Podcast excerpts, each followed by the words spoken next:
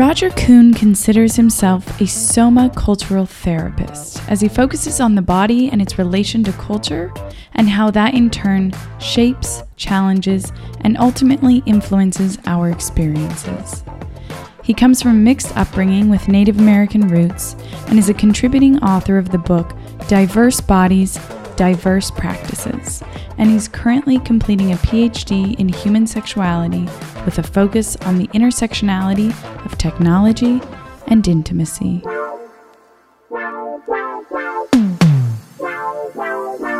Okay, Roger, thanks so much for being with us here today. Um, as we were kind of just talking about, I'd love to hear about your journey to becoming the therapist you are today, how you got into psychotherapy, and sort of just where your your interests lie. Yes, thank you. Well, um, my background uh, prior to uh, therapy was in corporate America, and I worked for nonprofit philanthropies for quite some time. And I really needed to transition out of the corporate world. And so I, um, a colleague of mine one day said, "I'm going to massage school," and I thought that just sounds so random and lovely. Maybe I could do that. Um, so I did. I went to massage school, and what I learned was um, when I would touch clients certain parts of their bodies, there would be emotional releases. Um, very unexpectedly, they would start to cry, or they would wince, or they would, um, and they said, "Oh my gosh, you know, something happened to me when I was a child," or uh, I experienced trauma there. I fell off a bike, or what have you. So I was recognizing that the body held all these stories. And um, from there, I transitioned to yoga and I became a yoga teacher. And same thing would happen after class. Students would come up and say, You know, I was in pigeon pose and I had this emotional release, and they'd want to talk to me about it. And I thought, well, like massage and yoga, now people want to tell their body stories. So um, the best thing that I could do would maybe fulfill that dream that I had and actually become a therapist. So I went and studied somatic psychotherapy, which is a form of body-oriented therapy. And so now I refer to myself as a soma cultural therapist, which means that I'm interested in the body and the culture around it that helps shape and inform the way we see the world. Um, studying somatics, being connected to the body naturally led me to inquire about sex um, and sexuality. From my perspective, we can't separate the two. Uh, we have to include the body when we talk about sexuality, and we have to include the body when we talk about sex, because most of us use our bodies when we have sex. Um, so it made the most sense to me to be a somatic sex therapist. And of course, as you mentioned, the body plays a big part in sex, um, but there's also just so much of it that goes back to the mind. For example, I'll never forget when I first heard that Christopher Reeves, who played Superman, um, he, despite being paralyzed from the shoulders down, was still capable of achieving orgasm. How, one, how incredible is that? And two, it made me think how reinforcing that is for the theory, which I also greatly believe in, that how much is sex in the end more about the mind than it is about the body? So I wonder that while there is this label of, as you mentioned, sex therapy that people are really drawn to, if oftentimes, as we know, their issues actually go back to psychological ones, um, sometimes completely unrelated to sex or even their relationship, I just kind of love to know what patterns uh, you have seen and often do see there. Well, we call that a psychogenic uh, sexual issue, so it's including the mind and the body. Um, and in my work, I see mostly psychogenic cases. So all of my clients have already. Um, not necessarily the couples I work with desire, but for people that have ejaculatory concerns or erectile issues. Like in the case of Reeves, for example, um, most likely had pudendal nerve damage, which innervates, innervates the erection capacity. I'm not sure if he had some type of vibratory device that helped him achieve the erections. I don't know too much about his his um, case so much. Um, but for myself, I can say that when clients come in with psychogenic issues, we have to include the totality of their experience from their mind to their body and, if applicable, their spirit, whatever that means for them whenever I see someone that is an individual, for example, um, someone that came in and talking about the sex life between their and their partner, I always say, "Where's your partner? Mm-hmm. What is it about um, your relationship that they didn't come with you?" If if this is about the sex between the two of you, I always ask, "Why are we not doing couples therapy?" And that gives me a really interesting information about the communication between them. Sometimes I'll hear, well, my partner thinks it's my issue. Um, I have generally found that it uh, it's a bit cliche to say, but it does take two uh, or more, depending mm-hmm. on your style. Um, and in that case, I want to meet the partner at least once, maybe twice, to have a conversation with them, to include them in the healing of the sexual vitality. Yeah, I love that part about kind of sharing um, and involving the partner that that you strive for. So then, to help us learn how to recognize some of this for ourselves. I'm wondering if you could give us some examples of of cases where the issues are traced back to something outside of the bedroom. That's where the culture piece comes in, um, because uh, culture, as we know it, is work, is religion, is family, is the community in which you live in. Um, oftentimes in this city, San Francisco, we have very high achievers um, who are working in these really high companies. And so the stress that they're feeling, um, oftentimes the anxiety seeps into the bedroom or wherever they're having sex. Uh, in, in the state of performance anxiety. So for them, it's about literally um, can you slow down, whatever that means for them, because that could be a very triggering word for a lot of people when you say slow down. Um, but to get them to to pay attention enough, to be mindful enough, to tune into their body through their mind, to be able to sense when they're expanding and when they're contracting.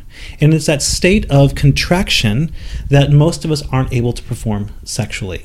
Because it's if you think about when, when you squeeze your body really tight, um, it is a vasoconstriction of the blood. And for anybody that experiences, any person with a penis that experiences any type of erectile issue, you're not going to get the blood flow down there if you're constantly walking around in a state of contraction. So it's about allowing the clients to also recognize that you might have a work uh, or a home life factor. And if it's high anxious, you're most likely having some micro um, contractions you may not even be aware of because you do it so much. So it's about bringing awareness to how the environment um, or the cultural aspect they're uh, participating in might be leading to that body issue. Right. So while you mentioned stress, um, and you sometimes also talk about technology within the scope of sexual imagery or porn, and sometimes people find sex with their partner, for example, more stressful than masturbation or using porn. Um, so a bit off topic, but just the other day somebody asked me for advice, and I'd love to hear your insight on this. Basically, a male friend in regards to his female partner, he found himself in the opposite situation that he had expected given stereotypes, where he was basically curious about perhaps concerned about, but maybe more jealous of his partner's porn habits. You know, he wanted to know why she was watching. Was she actually attracted to them, or was it more just, you know, a means to an end? Um, more of that just animal instinct or reaction to stimulating content of whatever kind. Um, so basically, I just wanted to see if you might have any insight on that topic for him. So I've always been interested in less the why are you looking at that image, but what is it about that image that is so exciting to you? And oftentimes, when we can reframe the question with couples as opposed to the why, the why is going to put you on defense. And now I have to defend this image or this video that I like. If you ask me what I like about it, I'm much more akin to turn to you and say, well, and then explain to you what it is that I like. And perhaps that might lead to a conversation of what would that be like if you and I did that together? Mm-hmm. As opposed to feeling like, um, why are you doing that? You're only ever going to get that from the computer. You'll never get that from me. Mm-hmm. It sends the signal then that, that to that person that what I desire is wrong. Uh, what I desire, what I like is ugly, nasty, dirty. Um, and therefore, the only kind of sex and the only kind of pleasure that I can have with my partner is what, somewhat transactional. And I will fake the connection, but it's really more transactional because I'm not actually able to bring my fantasy in. Right. So, not seeing them as kind of mu- mutually exclusive. Yeah. Opportunities or experiences, Mhm. but seeing them as like kind of a window into the other in terms of how That's can you right. learn from them and incorporate. That's right. Um, what I have what I have found in just my work is that it's usually never the sexual imagery. It's never the device, the technology itself. It's the lack of communication with either the partner or partners, if they're in multiple partner relationships or open relationships, um, and also how we're communicating with the self. If I'm if I'm if I'm denying myself that sexual pleasure, um, as we chatted about earlier, it yeah, I just got it. I have to put in the plug, like learning about yourself, having to understand yourself in order to connect more deeply with other people, and it all comes back to Yes, it communication. does. It comes back to communication. So, how do we learn to communicate um, sexually, or how do we begin to communicate around intimacy with our partner? They're they're different things. Um, sometimes they go together, uh, but right now, I like to think that we're having an intimate moment. Uh, it's not a sexual moment. We're talking about sex. Um, and sometimes for, for couples that I work with, that idea is so um, strange to them that intimacy and sex coexist, but they also have their own lane, right? And so I always want to find out each couple or each individual I work with, what is your operational definition? Right, absolutely. Yeah. Because otherwise, from there, you don't even know. Kind of, you could be talking about Exactly. the same thing, but in reality, two completely different concepts. That's right. Definitions. And it's so critical in my work that I am not projecting my ideas of intimacy or even sex onto my clients. All right, what does intimacy mean? What does sex mean? And then oftentimes I get like, well, sex is, you know, intercourse. Is it really? Is that all it is? Yeah. And then it Mm. gives them that opportunity to sort of take a step back and go, well, maybe not. Mm, that'd be a boring answer. That's right. That's right. I'd love to know what your operational definition of intimacy is. I think it changes every day. Yeah. and it changes on who I'm with. Mhm. Um, but the, the quickest sort of hit that I could get, I would say that intimacy is the moment um, or a moment in which I feel um, the totality of my humanity is witnessed by another or myself. Sometimes my clothes are on, sometimes they're not. you know, that, that's how I think I would define it. Love that deep definition, but I love how you included with the self Yeah. because intimacy with yourself is one definitely a thing, and again, kind of the base to build the rest upon. And if we tie in the technology piece, now so many folk are experiencing intimacy with their devices outside of you know using it for sexual imagery content but there's an actual relationship you know i'm i'm so interested if if you and i are going to hook up on tinder or something right and all i've ever known of you is this this this relationship. And now suddenly it's our first date and i have to look at you? Holy shit just that oh can i swear? Yeah okay okay. Um, uh, just like that moment of first looking up. Now i'm in a contracted state. So if i'm going to go on a date with you i'm not going to show up and be like hey what's up? How are you? Good to see you i'm going to do this. And now i'm completely vulnerable in a way with, that i've never been vulnerable with you before. Mm-hmm. So technology sort of we, we miss that. Mm-hmm. And we're either going to evolve as humans to have some sort of C curve in our in our spine and our neck that's even more pronounced over the years of doing this, or we're going to recognize that this actually drives us farther apart from one another than it brings us closer. But hopefully, with what you're doing, you'll find a way to bridge that because I find that that's what's really missing. Is like it's not again, it's not the devices, it's the way in which we engage with them. It's how we communicate to each other through them and with ourselves, how we communicate with that. Um, but because it's so new and so fresh, I don't think as a species we've understood what that fully looks like yet. How do we fully grasp technology in a way that is useful, that promotes intimacy, um, but also celebrates individualism and community at once? Yeah, I, I love that. Um, goals. Um, but ironically, while we're speaking of intimacy and technology, in its own definition, intimacy as knowing someone closely, some might argue that our phone knows us more intimately than than anyone else.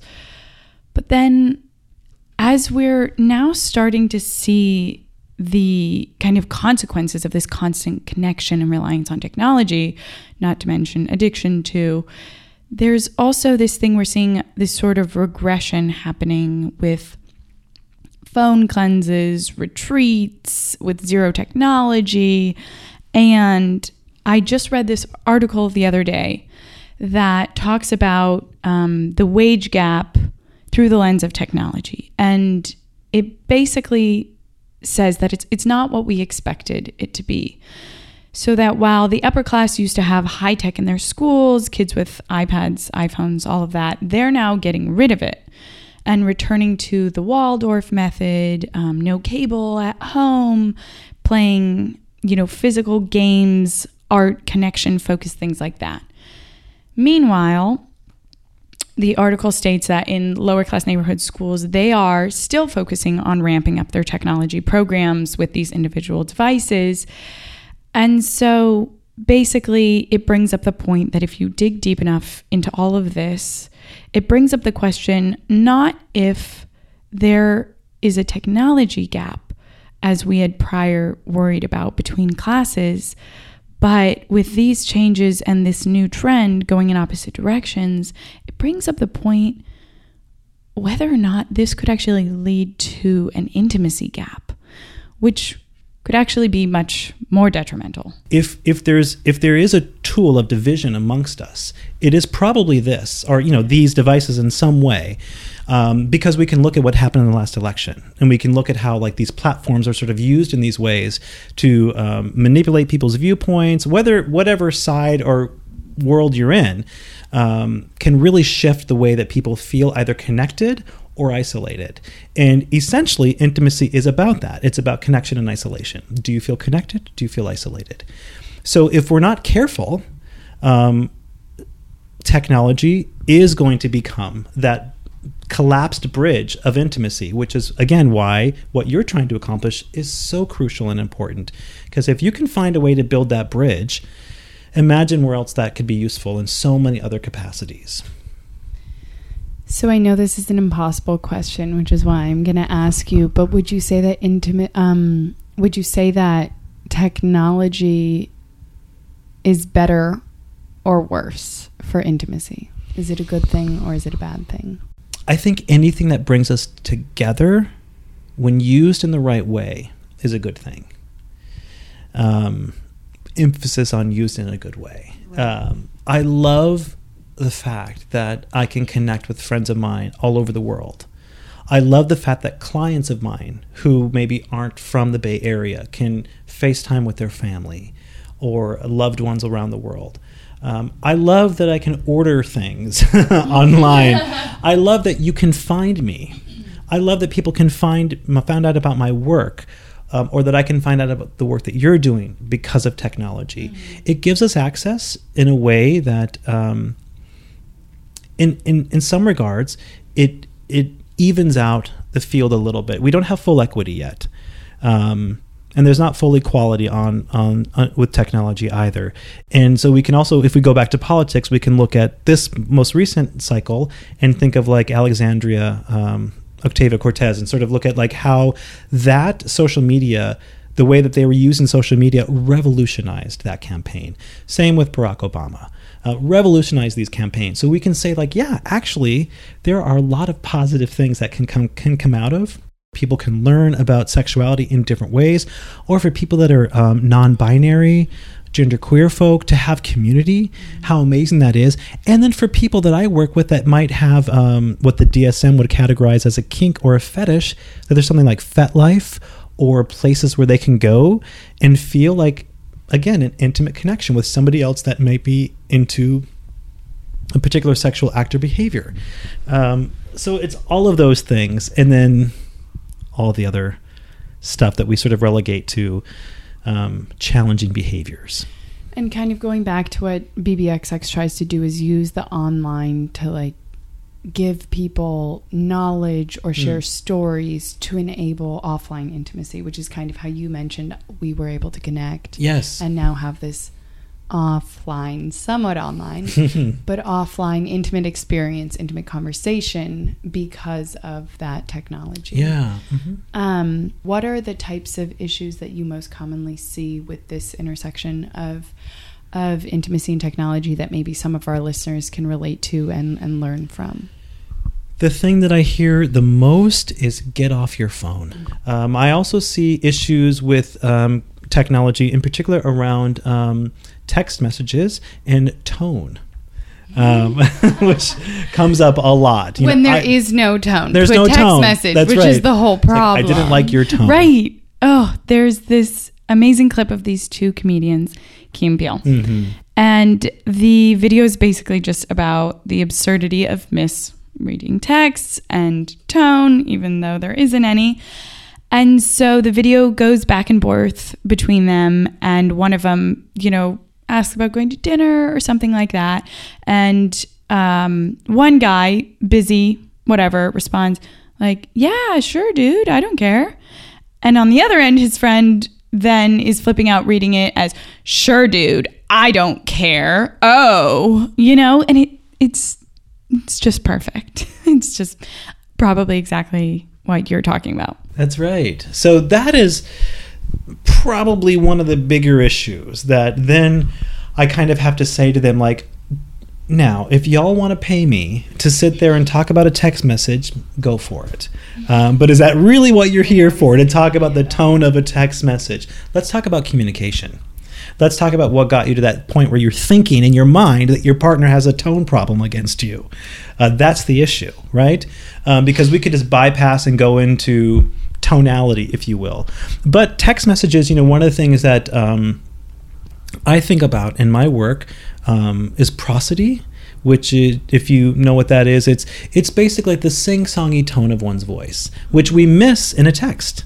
You don't get the highs, the lows, the inflections. That's the Right. prosodic quality of one's uh, uh, communication. Um, and so, until we figure that out, or until we start sending audio recordings to our partners, or I'm trying. I'm single handedly trying to make audios happen in the United States, and no one is on board. They're super popular in Latin America and normal versus people here think I'm a total weirdo. But, anyways, I fell in love with them living there. And also, for example, for work, if I need to sit down and type up an email for 20 minutes, mm-hmm. or if I can just record a three minute audio from anywhere on the go, explaining everything even better and with tone, why would I not do that? It's also way more entertaining. And especially in relationships, if you don't have time to jump on the phone, and audio is a million times better, more personal, more intimate.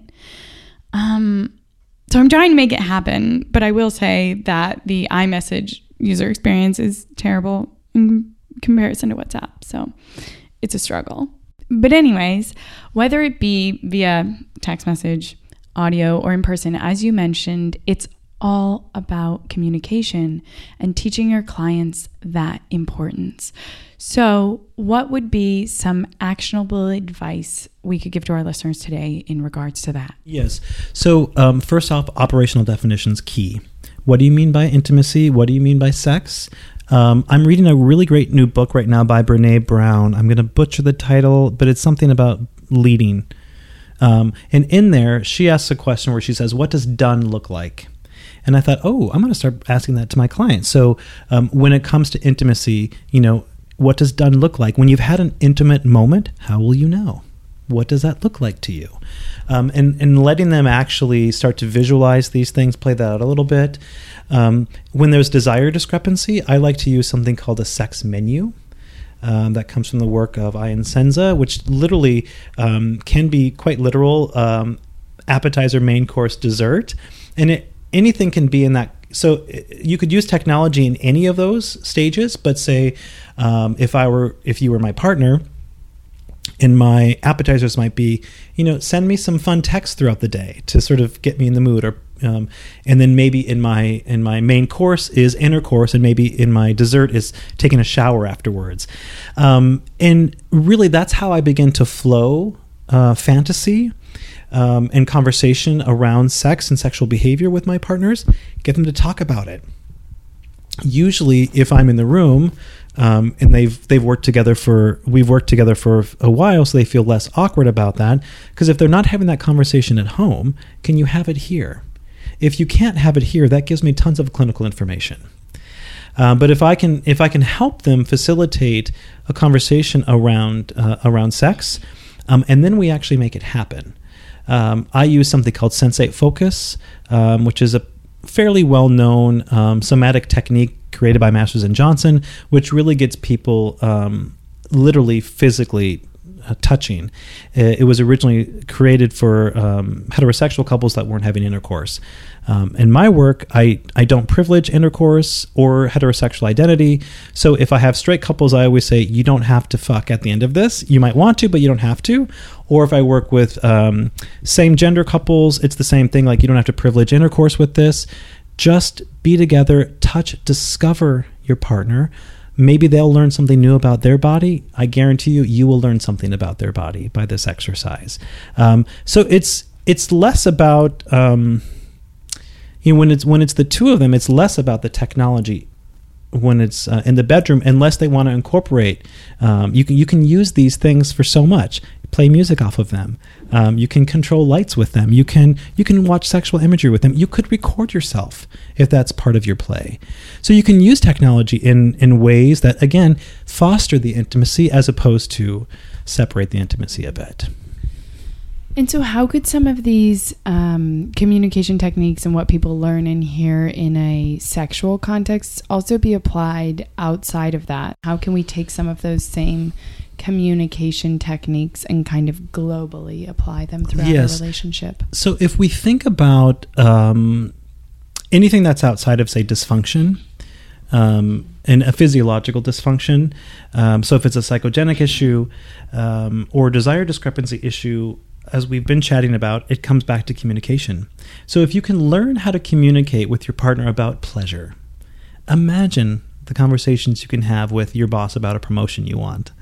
Or um, uh, if you're in a, um, like at trying to get a discount and you can effectively learn how to communicate with somebody, these tools are applicable all over the place. I just happen to focus on it through the lens of sexuality, but they're transferable skills. The same skills that I learned um, in grad school about how to be or how to do therapy, I've taken those exact same skills and just put sex phrases around them. It's the same thing. Communication is essentially the same thing whether we speak a different language or we're from a different culture there are different ways to communicate uh, but the message and the way that, um, from my American perspective, or my American trained perspective of psychotherapy, I hope that my desire is that it lands the same for everyone. And the way that my hope is that it lands is in that space where we feel good. Yeah, and I think it's so interesting. I read um, Tim Ferriss's book, The Four Hour Work Week. Um, totally unrelated, but he talks about getting comfortable in uncomfortable situations. So I often tell people that learning how to communicate about sex, pleasure, or about finances in a relationship is the same, is just as difficult, or about like basically any uncomfortable situation, a promotion, as you mentioned. Um, so Tim Ferriss gives the challenge to people to ask for an upgrade that you don't deserve or have the miles to qualify for. Mm-hmm. Which again is just that concept of getting comfortable outside your comfort zone, be it in your relationship, the workplace, or elsewhere. So, going back, and as we get ready to wrap up, um, I'd just love to know if you could tell our listeners what are some of the biggest takeaways that you've learned from your research? Technology is always shifting. So, what's current today may not be current tomorrow. Um, and technology um, creates a void in communication when we think it's building a bridge. Uh, so, even though we may have um, sent a text message, um, I don't know anybody yet who doesn't like the personal. Um, so if I'm sending you a text message that says happy birthday, um, I imagine if I were able to see you in person and say happy birthday to you, it would land differently. Um, and and also in in this way of um, as you shared earlier, don't be afraid to ask for an upgrade. Um, don't be afraid to ask for an upgrade. Meaning that if you want a relationship outside of text messages or outside of Facebook or Instagram DMs, ask for it. Let your partner know that this is fun. Um, and could we have an offline conversation? Or with a friend, can we have an offline conversation? Or with a family member? Just to connect, to remember. Again, um, how we got to the point where we did. We, we, we evolved as a species because of communication. And we're continuing to evolve as a species because of communication, but let's not lose the heart to heart. That's also so important and so valued in our culture. Yes. Ah, I love that. Um, I'd also just love to say that, as you just mentioned, technology is constantly changing. Um, but I'd love to say that so is our intimacy throughout our life, throughout different circumstances or phases obviously throughout different relationships, but also certainly even within the same one. Um, but sometimes people think, for example, oh, I don't need to work on my relationship. It's already great. Or they look at somebody else's and think that they have such a great and stable relationship. They must not need to work on it or they don't need BBX sex because everything's already perfect. But the irony is that they probably have that amazing, stable relationship because they are constantly working on it. Or I don't want to call it work, but I'll say caring for it. Um, and working with the changes in their lives, in their intimacy, in their relationship. Um, and while that can be so difficult to constantly kind of be addressing that evolution, the beauty of all that is how much we then get to learn and grow because of it and become stronger because of it. That is, if we make the conscientious effort to work or care for it as much as we care about it.